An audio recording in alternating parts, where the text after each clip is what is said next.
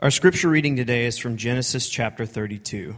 Jacob said, O God of my father Abraham and God of my father Isaac, O Lord, who said to me, Return to your country and to your relatives, and I will prosper you.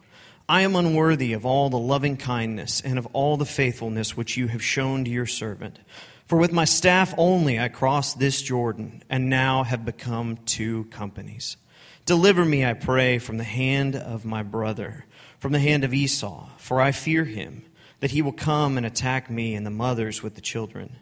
For you said, I will surely prosper you and make your descendants as the sand of the sea, which is too great to be numbered. Now he arose that same night and took his two wives and his two maids and his eleven children and crossed the ford of the Jabbok.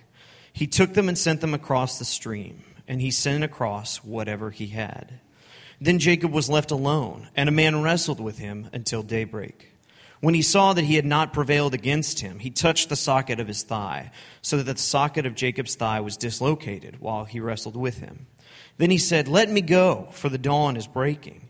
But he said, I will not let you go until you bless me. So he said to him, What is your name? And he said, Jacob. He said, Your name shall no longer be Jacob, but Israel for you have striven with God and with men and have prevailed. Then Jacob asked him and said, Please tell me your name. But he said, Why is it that you ask my name? And he blessed him there. So Jacob named the place Peniel, for he said, I have seen God face to face, yet my life has been preserved. Now the sun rose upon him just as he crossed over Peniel, and he was limping on his thigh. Therefore, to this day, the sons of Israel do not eat the sinew of the hip, which is on the socket of the thigh, because he touched the socket of Jacob's thigh in the sinew of the hip. Amen. Amen and welcome. And we're concluding our mini series in the book of Genesis uh, called Liars, Cheaters, Thieves, and Villains because it's been about the Bible character of Jacob and his family who have been, as we've seen, liars, cheaters, thieves and villains. And perhaps no one has lied more, cheated more, thieved more, and villained more than Jacob. Jacob, as we've seen, has lied to his father on his deathbed. He's cheated his brother out of the family birthright. He's thieved away the blessing from Esau also, Esau also. And he's been a villain to his family. He's hated his own wife, Leah, and as we'll see next week, he's been a terrible father and ruined the lives of all his children. And if you were here a few weeks ago, we saw how Jacob, because of all of this, how he had to flee out into a desert to escape his brother and his past. And you may remember that the narrative made a point of telling us that the sun had said that the sun was going down on Jacob's life. The sun had gone down, as is telling us, on his future. And Jacob is being plunged into darkness. But here in the reading, did you catch it? Oh, it's so beautiful. It says at the very end of the story, it says that the sun rose upon him. What's this telling us? So it's telling us, it's showing us that Jacob has been changed. It's telling us he is no longer the same person. It's telling us that light has broken into Jacob's darkness, that he's a liar, cheater, thief, and villain no more. How did this happen? Well, quite simply, it's because Jacob met God. Oh, but this is so important to see. Jacob doesn't just meet God here, Jacob wrestles God here. And the wrestling changed him for forever. So let's ask for ourselves today from this passage what does it really mean to meet God in a way that changes us for forever? I think we're going to see it means to wrestle God here in four ways. Number one, to wrestle God personally. Number two, to wrestle God presently. I'll tell you what that means. To wrestle God painfully. And finally, to wrestle God paradoxically. We'll unpack these as we go. Let's begin here in number one and look at what it means to wrestle God personally.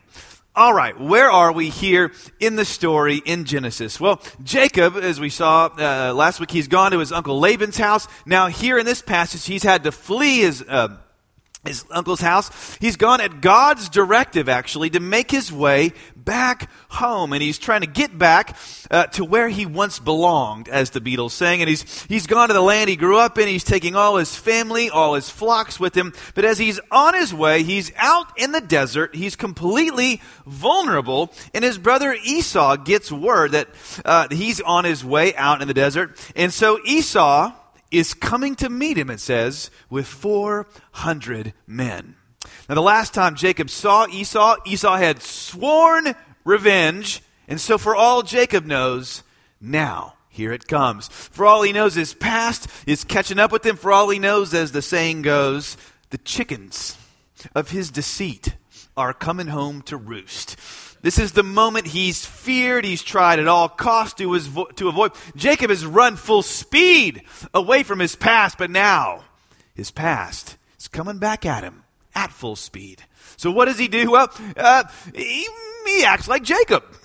Actually, in a typically Jacobian way. Instead of meeting his problems head on, he sort of takes the coward's way out, the sneaky way out. He sends everything he's got, every possession he owns, every piece of cattle he's got, all his servants out in front of him as a bribe for his brother. He's trying to turn the tide of his brother's heart, uh, assuage his brother's anger.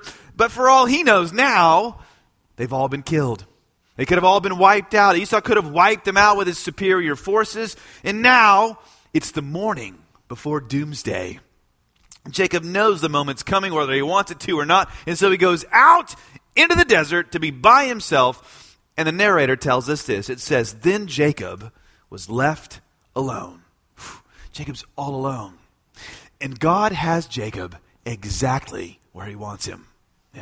Now, I want you to know, let's just pause here uh, and unpack this. It, it, what this is telling us, in a way, is if, if you really want to know God, if you really want to meet God in a way that changes you, or, or if you're here and you're new and you're visiting today, and then welcome, by the way, again. Uh, if you want to know just what this whole church thing, this whole God thing, the whole Jesus thing is all about, this is showing us you got to meet God by yourself alone, personally. Personally. This takes away, by the way, nothing from anything that we've ever said, anything we will say about the critical nature of Christian community, about the very real fact that to make it in life, make it in faith, I don't know, just to like obey the Bible as a Christian. Uh, for, this is showing us, we need to be alone, excuse me, uh, but this is showing us we need to meet God personally, and we need to be, as we've said, involved in Christian community. But at the end of your life, the Bible says, this is important, you'll stand not with others, you'll stand alone before God. It says it's appointed for a person to die once and face judgment and to pass that judgment by yourself. Then you've got to meet God by yourself here.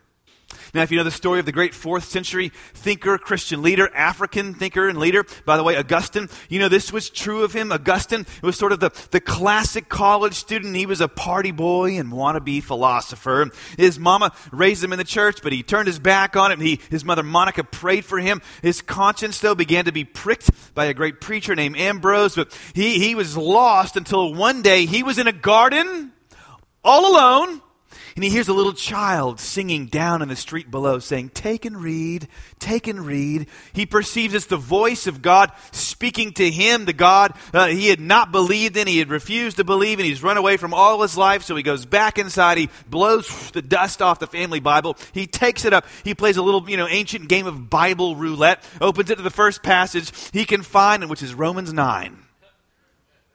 He's convicted and cut to the heart he surrenders his life to Jesus, falls to his knees, he weeps, and the world is changed by one man's encounter alone, personally, with God. Here's why. Because at the heart, hear me, of biblical faith isn't a book. Oh, even though the Bible is our authority. But the heart of biblical faith is a person, a personal God who deals with us personally and who longs to meet with us personally. Oh, this God isn't just about meeting with your grandparents, meeting with your parents. Some of you know. God wants you to meet with Him personally, alone. Simple. It's profound. And until you, therefore, wrestle Him, that means to come to terms with who He is personally. You'll never understand who the God of the Bible is, and hear me, you'll never understand who you are as well. That's number one. Jacob, like all of us, had to meet and wrestle God personally Oh, but now we also have to, like Jacob, wrestle God presently. Presently. What do I mean? I mean to really be changed with God. We've got to wrestle God in our, here's the word, present moment, in our circumstances right now, the thing we're in the middle of right now. So let's ask, well, what's going on presently with Jacob? Or maybe we should ask, who is going on presently with Jacob? Because sometimes, maybe even most of the time, what we're going through is really a who we're going through, don't you know? See, Jacob tells you what, really, who is going on with him in his prayer. Right before he sends his flocks and herds and servants out ahead of him, his prayer, oh, look at it. It's still so Jacob. Look at this, verse 11. He prays. He said, God, deliver me, I pray, from the hand of my brother, from the hand of Esau, for I fear him. It'll come and attack me, and the mothers with the children. So look at this. Actually, let's look at what is not happening here, what he's not praying. Jacob is not repenting for what he's done. He's not asking for forgiveness. He isn't praying, Oh God, would you change me? Would you forgive me for all the ways I've ruined the lives of those around me? No, he's praying, God, change him. Right? He's not praying, Oh God, would you deliver my brother from me? In all the ways I've harmed him. He's praying, God, would you deliver me from my brother and all the things he might do to me? See, Jacob at first, at first, he's refusing to wrestle with his present situation, with his present relational crisis. He just tries to push it all away and stuff it back down, and he's never changed until he begins to engage. Now, isn't this, just pause here and acknowledge, isn't this what we do, right? I mean, when there's a relational crisis looming or happening, when there's someone we don't like or we don't want to be around, we cry, Oh God, deliver me from this person which really means, oh God, would you change them? Right? Would you, I don't know, God, change them or send them away? You know, scatter your people, Lord, across. You, you place the members of the body where you see fit. It shouldn't be here, right? Place them where they're fitted better elsewhere. We start praying not the serenity prayer. Some of you guys have heard the serenity prayer. We start praying the senility prayer. The senility prayer. This is a little different. This prayer goes like this. It's, here's the senility prayer. God, grant me the senility to forget the people I never liked anyway. The good fortune to run into the ones I do, and the eyesight to tell the difference. Right. Now, I'm not talking about the 1% of people, hear me, who are fundamentally violent or abusive. I'm talking about the 99% plus of situations, people, people problems we have. That's what I'm talking about. We pray, God, deliver me, like Jacob prayed. Change them, right? We don't wrestle God presently in the middle of it, but we got to if we, mu- if we must do it if we're going to become who we even really want to be. Odds are, here, odds are you and that person today, you're conjuring a pers- person up in your mind right now. Maybe the person you're sitting next to, right? Maybe the person you're looking at, hey, for all I know, right? like two records that are scratched. When you get around that person, you instinctively cover your ears because it just sounds awful. You can't take another spin on that record player. You don't ever want to hear about it again, right? But what had God told Jacob here? Jacob, he had said, Return, go back. It's time. Why? Because God is requiring, requiring Jacob to wrestle him presently in his present moment, his present relational crisis. And let me show you why you can know this is true and is happening. When Jacob goes out into the desert alone that night, look at what it says happens to him. Verse 24. It says, Then Jacob was left alone, and a man wrestled with him until daybreak. Someone meets him, essentially jumps him. Uh, Jacob doesn't even know who it is. It just says he wrestles a man. Oh, but this is telling us so much more. This is showing you a secret that Jacob discovers here. And if you'll see it and discover it, it's got the power to change you and me as well. Here's why. There's a number of, uh, of names of words for the, for the word man in the Old Testament, but this word for man that he wrestles with, the man he wrestled, is the Hebrew word ish. It's the word used interchangeably throughout the Bible for mankind or humankind or for humanity. See, this is, this is an intentional play on words. Jacob, this is showing us, isn't just wrestling an individual He's wrestling humanity itself, wrestling with a representative of humanity, of all the people in Jacob's life that Jacob has ruined and hurt. And do you know what humanity demands of Jacob here? Oh, what this person, what humanity demands of Jacob is what it demands of you and demands of me as well. It's the great question in life that Jacob and all of us are asking. Here it is. So he said to him, Jacob was asked, What is your name? What's your name? See, in Hebrew culture, this wasn't just like, hey, what do your parents call you? No, your name was your identity. Who are you? And here's why this is the critical question because the last person to ask Jacob that was his dying father. And the last time Jacob was asked the question, he lied. He lied. He said he was his brother. I am Esau, your firstborn, he said, to deceive his father and get what he wanted. Oh, can you see? Oh, God's giving Jacob another opportunity here. Who are you really? Who are you down deep? Here is God in the form of humanity coming to Jacob again, demanding Jacob admit who he is. And this is why, oh, you and I, so many times, I'll just say this, the same reason I struggle with the same thing I do over and over again in relationships. It's because I, you, we can't admit who we really are down deep. And we won't ever move on or break through the wrestling until we do. Listen, I'll just speak for myself again. That challenge in my marriage, with my friendships, with authority figures, with my children sometimes, those things you always argue about, you know, that same fight that keeps on happening. It'll never go away, never begin to dissolve, shrink, vanish, and go until you admit who you are, your part to play, your fault, your flaw, your failure. The people this is showing us we need the most are sometimes the people we wrestle with the most. But I want you to see here what Jacob discovers. He, in the end, discovers that the face of God was really behind all the faces of all the people he ever wrestled with. In the next chapter, after Jacob breaks through, he goes and he does it. He meets his brother Esau. He falls to his knees. And do you know what he says to Esau? He says, Seeing your face is like seeing the face of God. Seeing the face of God. He discovered the face of God was behind all the ones he had wrestled with, and it changed him. He broke through. Listen, friends, God's behind the faces, all the faces we see in here, the faces we wrestle with, God is going to continue until we see that, until we acknowledge that God's going to continue to send Himself. He's going to keep on coming to you in the form of another brother.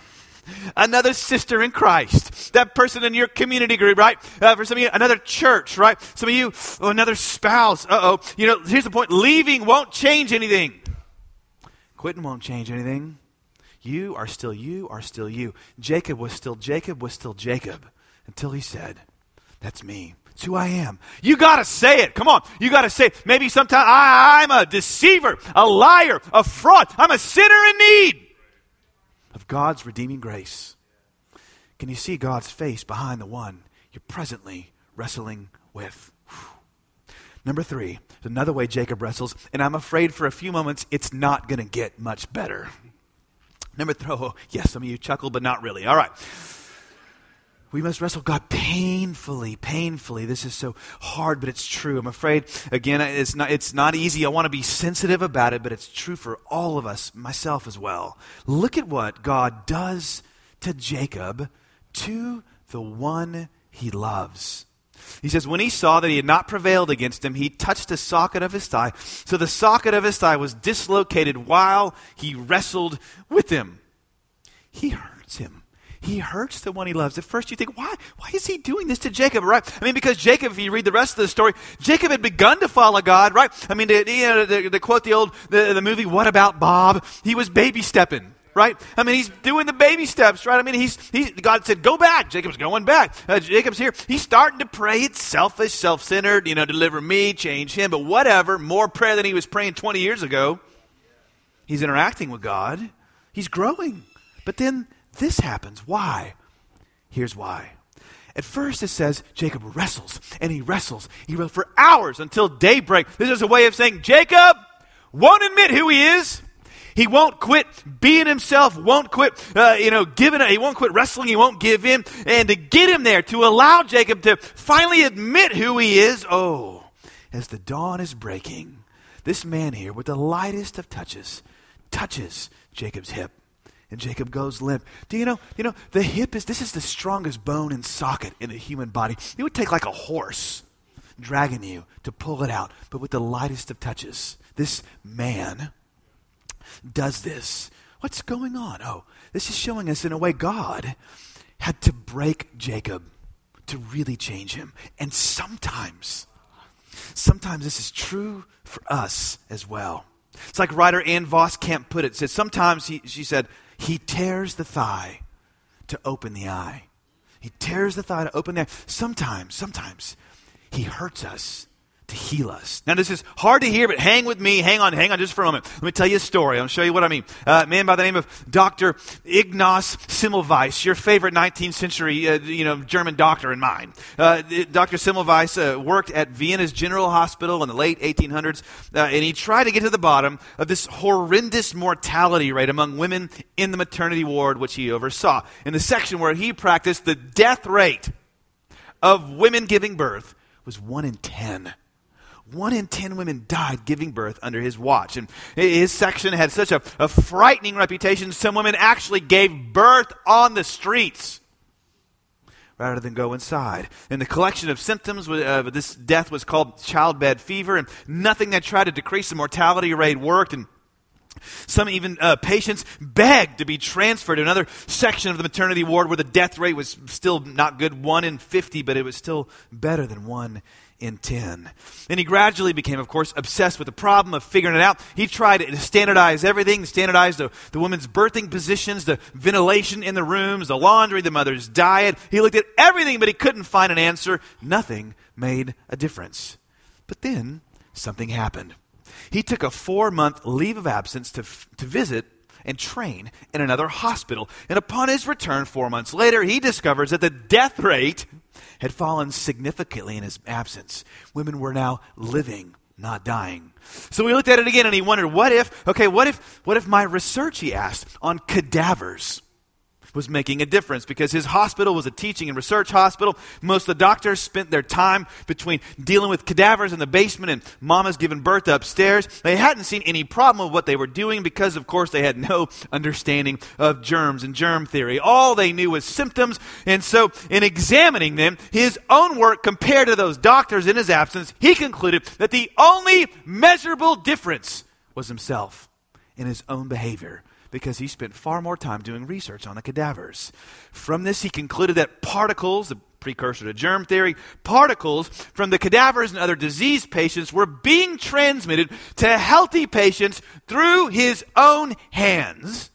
So he immediately instituted a policy in the hospital requiring physicians to wash their hands thoroughly before they examined any patient. And do you know what happened? Well, the death rate fell immediately to one in a hundred one and ten times better. See, it turned out that he and the other doctors were the carriers of the very thing that killed the ones around them. They killed the very ones they told themselves they were helping. And the harder they worked, the more people they saw, the more people they killed. In fact, he once sadly remarked, he said, Only God knows the number of patients who went prematurely to their graves because of me. What was the problem? Here it is in a nutshell. The problem was he couldn't see he was the problem. Right? The problem was he couldn't see he was the problem. Like Jacob, he couldn't see he was the carrier of the thing that was killing the people around him. And so then in that light, what's, what's God doing to Jacob here? Oh, he's getting him to see and admit who he is, that he is the problem. Getting him to see, like our doctor, that his hands needed to get clean. He's wanting Jacob to admit God is. He's got a part to play. And it took some pain in his body and soul, quite literally, from the hand of God to wake him up. He tears the thigh to open the eye. Now, I want to be careful here. Some of you are reacting on the inside. I'm reacting a bit. Now, I'm not saying that God causes evil or He's the author of any suffering you're going through here today. Hear me. Uh, All right? You know this many times. the Bible shows us that people suffer through no fault of their own. And that many times, you're, if you're suffering today, it could be at the hands of the people who have wronged you through no fault of your own. I'm not saying God causes evil or suffering, and yet, look at how he treats Jacob. Next week, Joseph, Job, Jonah, his own son, Jesus. What do we learn? Well, apparently, we don't want to have a name that begins with the letter J, right? oh, wait, sorry, I've got three sons I name with the letter J. Sorry, kids, you know. What's this showing us? This is showing us that the God of the Bible doesn't fit into any of the categories people think that God ought to be, do, and look like. This is showing us this God of the Bible isn't just like a, a, a liberal God, nice liberal God who sort of loves everyone like, like Bette Midler says God loves us, you know, like from a distance. From a distance. He isn't a God who just lets everyone live like they want to because he's a God of Ben Stiller and Meet the Parents, right? He's just a good and accommodating God. No, God gets up close. He didn't love Jacob from a distance. He gets up close. He doesn't just accommodate Jacob. He doesn't bargain with Jacob's bad deeds. No, he breaks him. Can you handle a God like this in your life? But nor is he the God, as this is showing us, of conservative religion where God only, you know, meets and loves and helps the good people, the shiny, sparkly people who go to Sunday school, who have done it all right, and who vote for the candidate that Jesus would vote for. What does unrighteous Jacob get from God in the end? He gets a blessing, though he's done nothing to deserve it. Can we handle a God like this in other people's lives?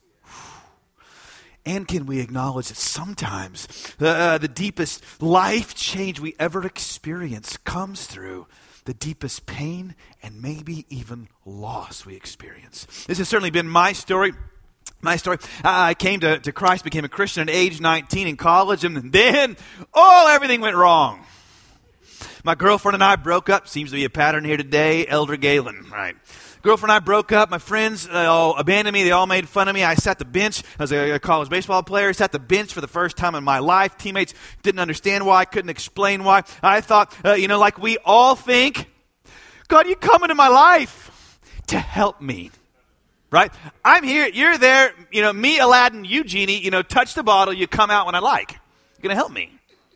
And I thought, wow, now, when I begin to experience all this, if this is how you help the people you love, I'm good. I'm good. But God was helping me far more than I could ever have imagined because what I couldn't see was that I was the issue. I was the problem. My dream fantasy idol of, of playing baseball professionally would have ruined me if I would have gotten that. Oh, the worst thing that could have happened to me was to get the very thing I had wanted. And so God, oh, in that moment was coming to me. He was touching the strongest part of me, weakening me to fit me for his service to show me what I was made for. He tore my thigh to open my eye. Right? And that's certainly been the story of this church as well. If you've been through the membership class, you know this. We tell you this. This church, for many years, many years ago, even with a lot of the good stuff that happened here, if you were here, you know, we were the problem with other churches, with churches and churches in this city. We had here for years power struggles. Oh, that never happens in churches abuse of members, serial divorce, marital unfaithfulness by top leaders, abuse of money, go on down the line, privileging a family at the expense of the church. God had to break us, whittle us down. Until we admitted who we were, He tore our thigh to open our eye, used our pain to change us. Now, all right, I am not saying we're perfect. We're not even close. Not even close. We are not perfect. But we are changed. We are changed. We're changed. We're changed. Because we, we wrestled, we wrestled God painfully, painfully acknowledged who we were. Who are you? What's your name? Your life will only change to the degree you can answer honestly, vulnerably, truthfully. Jacob's life here, he's changing before our eyes, right here, right now, wrestling with God personally, presently, painfully. But there's one more thing Jacob does here that finishes the work God's doing. Number four, finally, Jacob wrestles God. I love this. Paradoxically. Look at this. It's so powerful. Look at this. When Jacob finally admits who he is, then the, the wrestler, the man, says to him, he says, Your name, oh, oh, oh I shall no longer be Jacob, but Israel, for you have striven with God and with men and have prevailed. Oh, What's this? He's saying, Jacob, for years you have striven, past tense, with people. You've wrestled every person you've ever met. You've wrestled God for years, but now you have prevailed. You gotta get the picture. What's this? Look at this. This wrestler, right? This mysterious stranger. He's looking at Jacob, at a man lying on the ground with a broken hip you know, he's, man, he's squirming, right? I mean, he's like a fish flopping on the ground. He's like a, like a guy, like some NBA player stands over, you know, when he dunks on him, posterizes him? I mean, he's looking at Jacob down on the ground, broken hip. Jacob's clinging to him, and he says, You've prevailed? You've won? What? No, Jacob didn't win anything. Jacob didn't defeat God. No, God defeated him right here. And yet, this wrestler, whom Jacob knows is God, because a moment later he tells us, he says, Oh, I saw the face of God. He, the wrestler says to him on the ground, he says, Hey, loser on the ground, you're the winner. You've prevailed. You've won. Broken man, you're healed. Unlovable, you're loved. Why? Why did, he? Why did Jacob win? Because he lost.